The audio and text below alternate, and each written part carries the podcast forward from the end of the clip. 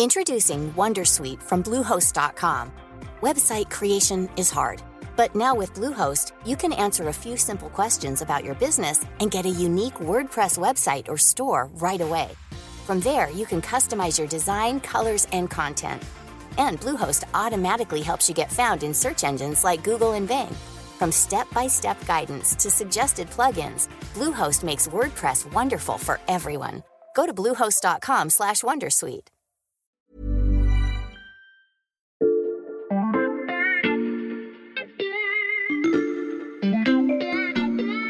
Bonjour, c'est Charlotte Baris. Bienvenue dans La Loupe, le podcast quotidien de l'Express. Allez, venez, on va écouter l'info de plus près.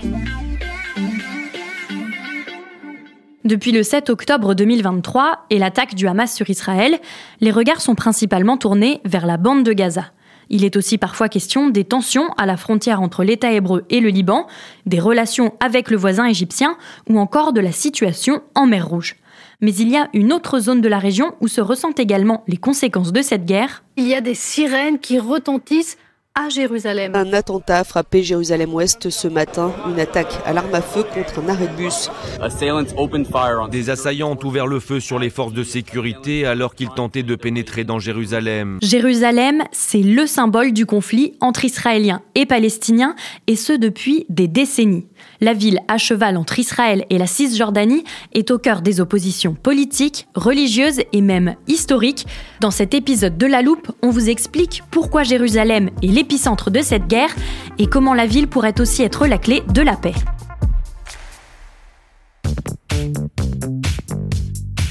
À l'Express, il y a un journaliste qui s'est rendu à Jérusalem après les attaques du 7 octobre. C'est Corentin Pénarguéard du Service Monde. Bonjour Corentin. Bonjour. Tu as déjà installé en studio quelques cartes de la ville, mais avant de les détailler, pourquoi c'est important de parler de Jérusalem pour comprendre la guerre et plus largement le conflit entre Israéliens et Palestiniens? Déjà parce que c'est la ville où cohabitent des centaines de milliers d'Israéliens et de Palestiniens, et dans le plan des Nations Unies de 1947, donc avant la création officielle d'Israël, Jérusalem devait être placée sous une tutelle spéciale de l'ONU, internationale, mais en fait les deux parties ont cherché à s'emparer de la ville, mmh. et donc quand on est euh, dans cette ville, dans Jérusalem, on comprend, on voit tous les enjeux du Proche-Orient et du conflit israélo-palestinien. Et dès que ça bouge à Gaza, ça se ressent à Jérusalem. Quand tu as eu les deux intifadas, c'était surtout Jérusalem qui était touché par les attentats. Mhm. Et on voit même cette tension dans les fouilles archéologiques de la ville. Comment ça? En fait, dans une ville aussi disputée que Jérusalem, avec une histoire très très riche évidemment, chaque centimètre carré du sous-sol où se trouvent toutes les traces du passé, eh ben, c'est prétexte à prouver un enracinement ou une légitimité sur un territoire, mhm. et donc à prouver qu'on était le premier dans euh, telle partie de la vieille ville, par exemple. Et euh, c'est crucial aujourd'hui pour réclamer le droit de s'y installer. Alors, je te propose qu'on pose quelques bases sur Jérusalem avant de jeter un œil à toutes ces cartes. Bien sûr, je t'écoute. Alors, Jérusalem aujourd'hui, euh, Est et Ouest, c'est près de 600 000 Israéliens et plus de 350 000 Palestiniens qui y mhm. vivent. Alors, c'est une ville qui se situe à l'extrémité est d'Israël, donc sur la zone limitrophe avec la Cisjordanie. Et c'est une ville millénaire. On va pas raconter toute son histoire parce que là, on aurait besoin de plusieurs épisodes à mon avis. Mhm. Mais pour résumer, euh, c'est le berceau des trois religions monothéistes. Et euh, pour parler de l'histoire récente, entre guillemets, euh, du 16e au 20e siècle, c'était une ville de l'Empire ottoman. Et en 1917, dans le cas de la Première Guerre mondiale, Jérusalem est passée sous mandat britannique jusqu'en 1948. 1948 et la création de l'État d'Israël par les Nations Unies. Oui, exactement. Et là, on peut introduire un terme que tu vas pouvoir ranger dans l'armoire à définition de la loupe, le sionisme. Très bonne idée, je l'ouvre et je fais déjà une place à cette nouvelle définition sur l'étagère Proche-Orient. Alors le sionisme, c'est un mouvement qui prône la création d'un pays pour les juifs sur leur terre ancestrale, dont ils ont été chassés il y a 2000 ans par les Romains. En fait, c'est Théodore Herzl qui a développé le sionisme moderne. C'était un, journaliste, un penseur, et à la fin du 19e siècle, bah, il était en poste à Paris, et donc il a été témoin de l'affaire Dreyfus.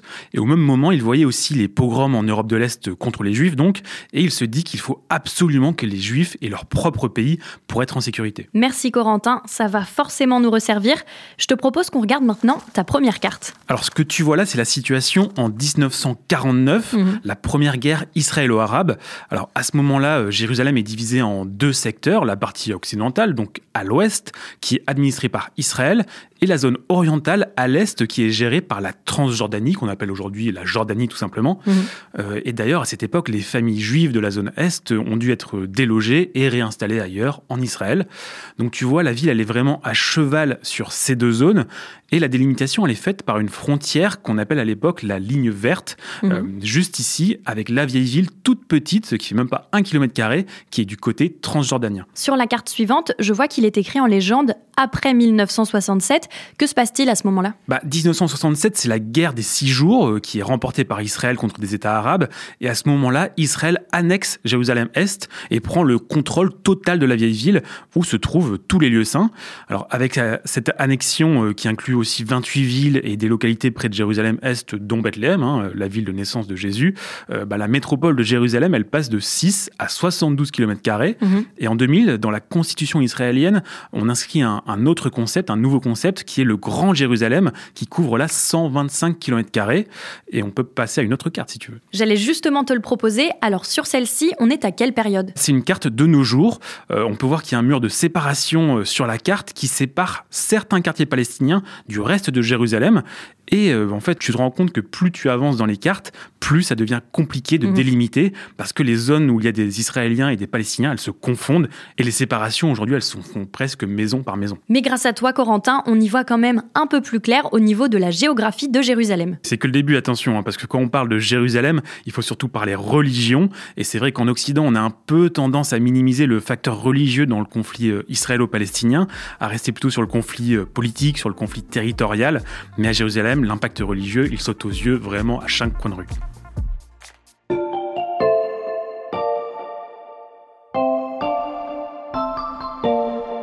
Corentin, tu étais venu dans la loupe il y a quelques mois pour nous donner une autre définition, celle d'intifada. J'ai l'extrait juste ici, écoute. Alors littéralement, ça signifie soulèvement. Dans le langage courant, c'est un mot qu'on associe euh, tout le temps aux deux grandes révoltes euh, globales des Palestiniens contre l'occupation israélienne, la première et la deuxième intifada. La deuxième intifada que tu évoques, elle a eu lieu en 2000 et elle est déclenchée par un événement bien particulier. Oui, c'est la visite d'Ariel Sharon, qui à l'époque est le leader de la droite israélienne, sur l'esplanade des mosquées. Alors, l'esplanade des mosquées, elle se situe dans la vieille ville, donc euh, c'est un tout petit espace euh, juste au niveau de la ligne verte dont on a parlé tout à l'heure. Mhm. Elle abrite plusieurs bâtiments, dont la mosquée Al-Aqsa et le dôme du rocher. Euh, tu sais, c'est ce grand dôme doré qui est sur toutes les cartes postales de Jérusalem. Mhm. Et en fait, c'est le troisième lieu saint de l'islam après la Mecque et en Arabie Saoudite. Donc c'est un lieu extrêmement important pour les musulmans. Et ce qui est très particulier, c'est que cette esplanade des mosquées, elle est administrée par le roi de Jordanie. Mais cette esplanade, Corentin, elle est aussi importante pour les juifs. Oui, parce que l'esplanade des mosquées, elle est construite sur ce que les juifs appellent le mont du temple. Dans la religion juive, c'est là que le roi Salomon aurait bâti le premier temple au Xe siècle avant Jésus-Christ. Puis ce temple a été détruit par les Babyloniens en 500 avant notre ère, puis reconstruit, puis détruit par les Romains il y a 2000 ans.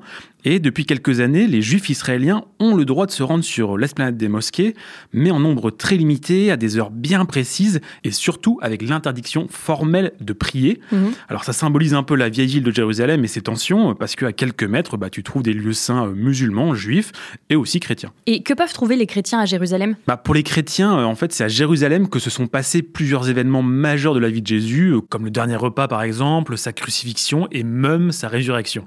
Et en fait, les trois religions monothéistes, elles sont partout dans la vieille ville parce que tu as aussi le mur des lamentations euh, qui est en contrebas de l'esplanade des mosquées. Mhm. Euh, tu as l'église du Saint-Sépulcre où aurait reposé le corps de Jésus, un accès aussi vers le tombeau de David, plein de choses de ce style. Et pourquoi la visite d'Ariel Sharon sur ce lieu emblématique va déclencher la deuxième intifada? Bah, Cette visite d'un leader politique israélien dans un contexte où le processus de paix entre Israéliens et Palestiniens était déjà très compliqué, hein, c'est le moins qu'on puisse dire, ça a été pris comme une provocation par les Palestiniens et par la population arabe d'Israël et comme une menace sur l'esplanade des mosquées.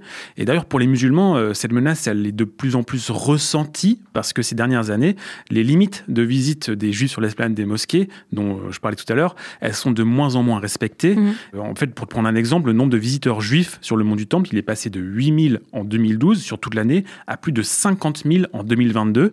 Et donc, petit à petit, cet afflux de visiteurs juifs, bah, il repousse euh, les limites avec des fidèles euh, qui vont faire des prières improvisées sur l'esplanade des mosquées ou qui vont entonner des chants religieux. Et les musulmans, ils voient là euh, des provocations et ça touche des points très sensibles pour eux, presque intimes, et qui sont exploités par certains. Parce que d'ailleurs, tu te souviens euh, du nom de l'attaque menée par le Hamas le 7 octobre? Oui, c'était Déluge d'Al-Aqsa. Et donc j'imagine qu'il y a un lien avec l'édifice du même nom sur l'esplanade des mosquées. Ah oui, en fait, l'opération Déluge d'Al-Aqsa, c'est un nom qui a été utilisé comme une opération de communication aussi, mhm. avec l'idée pour le Hamas que Jérusalem serait en péril pour les musulmans, euh, que les juifs menacent l'esplanade des mosquées, et qu'en gros, seul le Hamas pourrait défendre les musulmans. Alors ça ajoute des tensions évidemment, parce que euh, aussi depuis un an, dans le gouvernement israélien, euh, tu as le suprémaciste Itamar Ben-Gvir, qui s'est déjà rendu trois fois sur l'esplanade des mosquées en 2023. Et ça, ça trouve un écho très particulier chez les Palestiniens, mais aussi chez les musulmans du monde entier. Mhm. Et cette opération du Hamas, bah, son nom, ça montre bien que Jérusalem reste au centre de tous les intérêts et de toutes les tensions du Moyen-Orient. On le comprend, Corentin, la ville cristallise toutes les tensions religieuses, mais vous allez l'entendre, chers auditeurs, la bataille pour Jérusalem s'étend bien au-delà des lieux saints.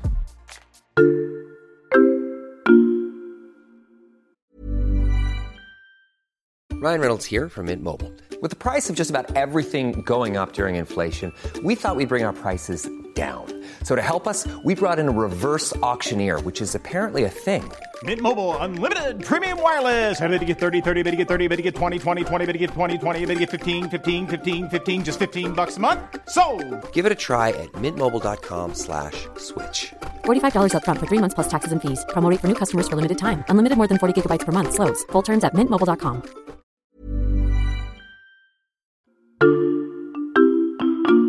Alors la bataille entre Israéliens et Palestiniens, elle se joue pas seulement dans la vieille ville et ses lieux saints, mais dans chacune des rues de Jérusalem. Mhm. Et ça, je l'ai vu quand je m'y suis rendu et j'ai choisi un, lieu particulier pour l'illustrer, c'est le tramway qui parcourt la ville d'ouest en est. Alors, on ne va pas sortir le téléporteur de la loupe qui peut nous emmener où on veut, mais tu vas nous raconter ton reportage.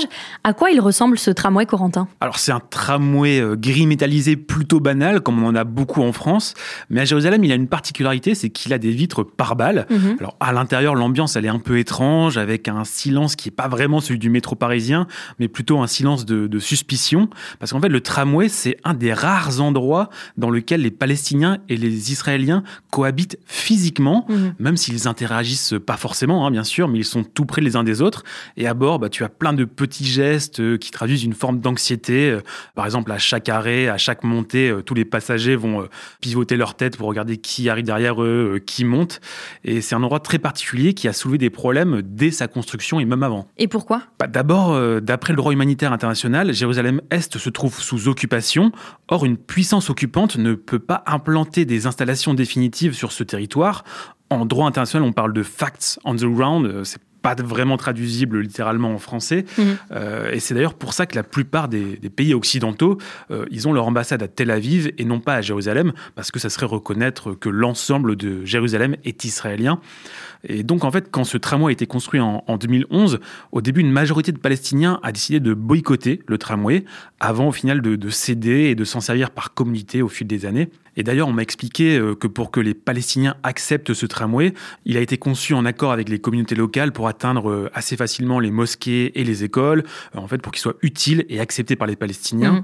Alors, malgré tout, ça reste un, vrai sujet de tension à Jérusalem. Le tramway, il a été plusieurs fois caillassé, attaqué, brûlé. Il y a eu des attentats à l'intérieur et, aux arrêts, parce qu'en fait, il passe dans les quartiers palestiniens et il peut être un peu un symbole de l'occupation israélienne à Jérusalem-Est. Et puis aussi, il y a d'autres symboles de dans, ce tramway, euh, si tu regardes notamment ce, tracé euh, sur ce plan. Alors sur le plan, je vois que le tramway commence à l'ouest par la station Mont-Herzl. Et oui, comme Théodore Herzl, euh, dont je t'ai parlé tout à l'heure, c'est le fondateur du sionisme moderne au 19e siècle. Mm. Et le tramway de Jérusalem, il commence son voyage tout près de sa tombe, là où sont aussi enterrés les anciens chefs d'État d'Israël. Mm. Alors on va pas faire toutes les stations du tramway, mais pour résumer, euh, il passe à la gare centrale, il passe au grand marché Yehuda, euh, et puis le long des remparts de la vieille ville. Mhm. Et là, tu vois juste à ce niveau sur la carte, euh, avant la station Porte de Damas, eh ben, il traverse la fameuse ligne verte mhm. qui séparait Jérusalem-Ouest de Jérusalem-Est. Et donc là, on arrive dans des quartiers majoritairement palestiniens. Oui, en fait, on passe de Jérusalem-Ouest, où tu as tout le monde qui a une kippa, où les rues sont bien entretenues, où tout est moderne, à Jérusalem-Est, donc en Cisjordanie occupée. Et on voit des travaux pas finis, de la poussière, des trottoirs qui sont parfois en ruine. Mmh. parce qu'en fait, il faut dire que le maire de Jérusalem, qui est un, un ultra-orthodoxe, il délaisse un petit peu les quartiers de Jérusalem-Est. Tu as 87% du budget municipal qui va au quartier juif, alors qu'il y a seulement 60% de la population qui y vit. Et moi, je suis allé à la mairie pour leur demander ce qu'ils font concrètement pour faciliter la cohabitation des communautés à Jérusalem. Mhm. Et tout ce qu'on m'a dit, c'est euh, c'est pas vraiment drôle de faire ça, euh, chacun se débrouille. Et en fait, à l'Est, un des seuls indices visibles de la présence israélienne, c'est vraiment le commissariat, avec des dizaines de drapeaux israéliens. Parce qu'en fait, d'ailleurs, pour l'anecdote, les Palestiniens n'ont pas le droit d'afficher leur drapeau euh, à Jérusalem. C'est puni pénalement. Mhm. Et euh, tout ce que tu vois à Jérusalem-Est, c'est des patrouilles de police israélienne vraiment partout. Et quand on traverse ces stations à l'Est, est-ce qu'il y a uniquement des Palestiniens dans le tramway? Non, pas du tout, parce qu'en fait, tu as 200 000 juifs israéliens qui sont installés à Jérusalem-Est, euh, ce qu'on appelle en France des colons. Mhm. Et dans les quartiers palestiniens, on voit quelques maisons avec des drapeaux israéliens, ce qui signifie qu'ils ont été euh, gagnés, entre guillemets, par Israël, et ce qui provoque des tensions, évidemment. des Palestiniens de Jérusalem-Est me racontaient, par exemple, que pendant le ramadan, ils s'installent souvent des tables dans les rues pour rompre le jeûne tous ensemble, mhm. et qu'à ce moment-là, euh, régulièrement, bah, tu as des résidents israéliens de Jérusalem-Est qui invitent d'autres colons et qui attaquent les Palestiniens, euh, le tout sous la protection de l'armée israélienne. Alors, au début de la guerre, en octobre, pendant plusieurs semaines, tu avais le ministre d'extrême droite Itamar Ben-Gvir, dont on a parlé tout à l'heure, euh, qui avait installé son quartier général en plein quartier palestinien à Jérusalem-Est. Et pourquoi les Palestiniens restent malgré tout? Bah, Tout simplement, ils sont chez eux. Et là-bas, on m'a beaucoup répété cette phrase, rester, c'est résister. Mhm. Il faut quand même préciser que les résidents palestiniens de Jérusalem-Est, ils n'ont pas automatiquement la nationalité israélienne et ils doivent faire renouveler une carte de résident pour vivre à Jérusalem. Euh, certains doivent même prouver chaque mois euh, qu'ils vivent bien dans cette ville parce que mhm. sinon, ils peuvent se faire expulser vers la Cisjordanie. Et si tu regardes la fin du tracé du tramway, euh, il rejoint ici des colonies israéliennes et il va bientôt être prolongé encore plus loin. Prolongé vers de nouvelles colonies Oui, et en fait c'est une bataille immobilière qui est dans toutes les têtes à Jérusalem. Tu as par exemple un grand projet architectural qui s'appelle Reconstruire Jérusalem et qui veut multiplier la taille de Jérusalem par 10, euh, englober d'autres villes comme euh, Ramallah ou Bethléem en Cisjordanie et même absorber la ville côtière de Hachod, euh, qui deviendrait un peu le port de Jérusalem et le lieu de construction d'un immense aéroport international pour accueillir 5 millions de touristes mm. pour les pèlerinages religieux. Et tu vas voir, tout est lié parce qu'en fait, le cœur de ce projet, il consiste à ériger le troisième temple de Jérusalem sur l'actuelle esplanade des mosquées. Et la reconstruction du temple, ça supposerait aussi forcément la destruction de l'esplanade des mosquées actuelles. Mhm. Donc Jérusalem, c'est vraiment le, point de départ des tensions, mais aussi de la cohabitation entre Israéliens et Palestiniens, et peut-être un jour de la paix euh, entre ces deux camps. En tout cas, c'est là que se joue la question d'une solution à deux États dans l'avenir. L'histoire, la religion et même l'architecture de Jérusalem qui nous permettent de comprendre le conflit entre Israéliens et Palestiniens. Merci beaucoup Corentin pour ce récit. À bientôt. Corentin Pénargard, tu es journaliste au service Monde de l'Express. Tes articles sur le Proche-Orient sont à lire sur notre site l'express.fr. Une bonne raison, chers auditeurs, pour souscrire à un abonnement pour 1 euro les deux premiers mois. Et pour ne rater aucun des nouveaux épisodes de La Loupe, ça se passe sur n'importe quelle plateforme d'écoute, par exemple Spotify, Deezer ou Castbox. Si nos podcasts vous plaisent, vous pouvez nous le dire en laissant des étoiles et des commentaires ou en nous écrivant un mail à l'express.fr. Cet épisode a été monté par Léa Bertrand et réalisé par Jules Cro. Retrouvez-nous demain pour passer un nouveau sujet à la loupe.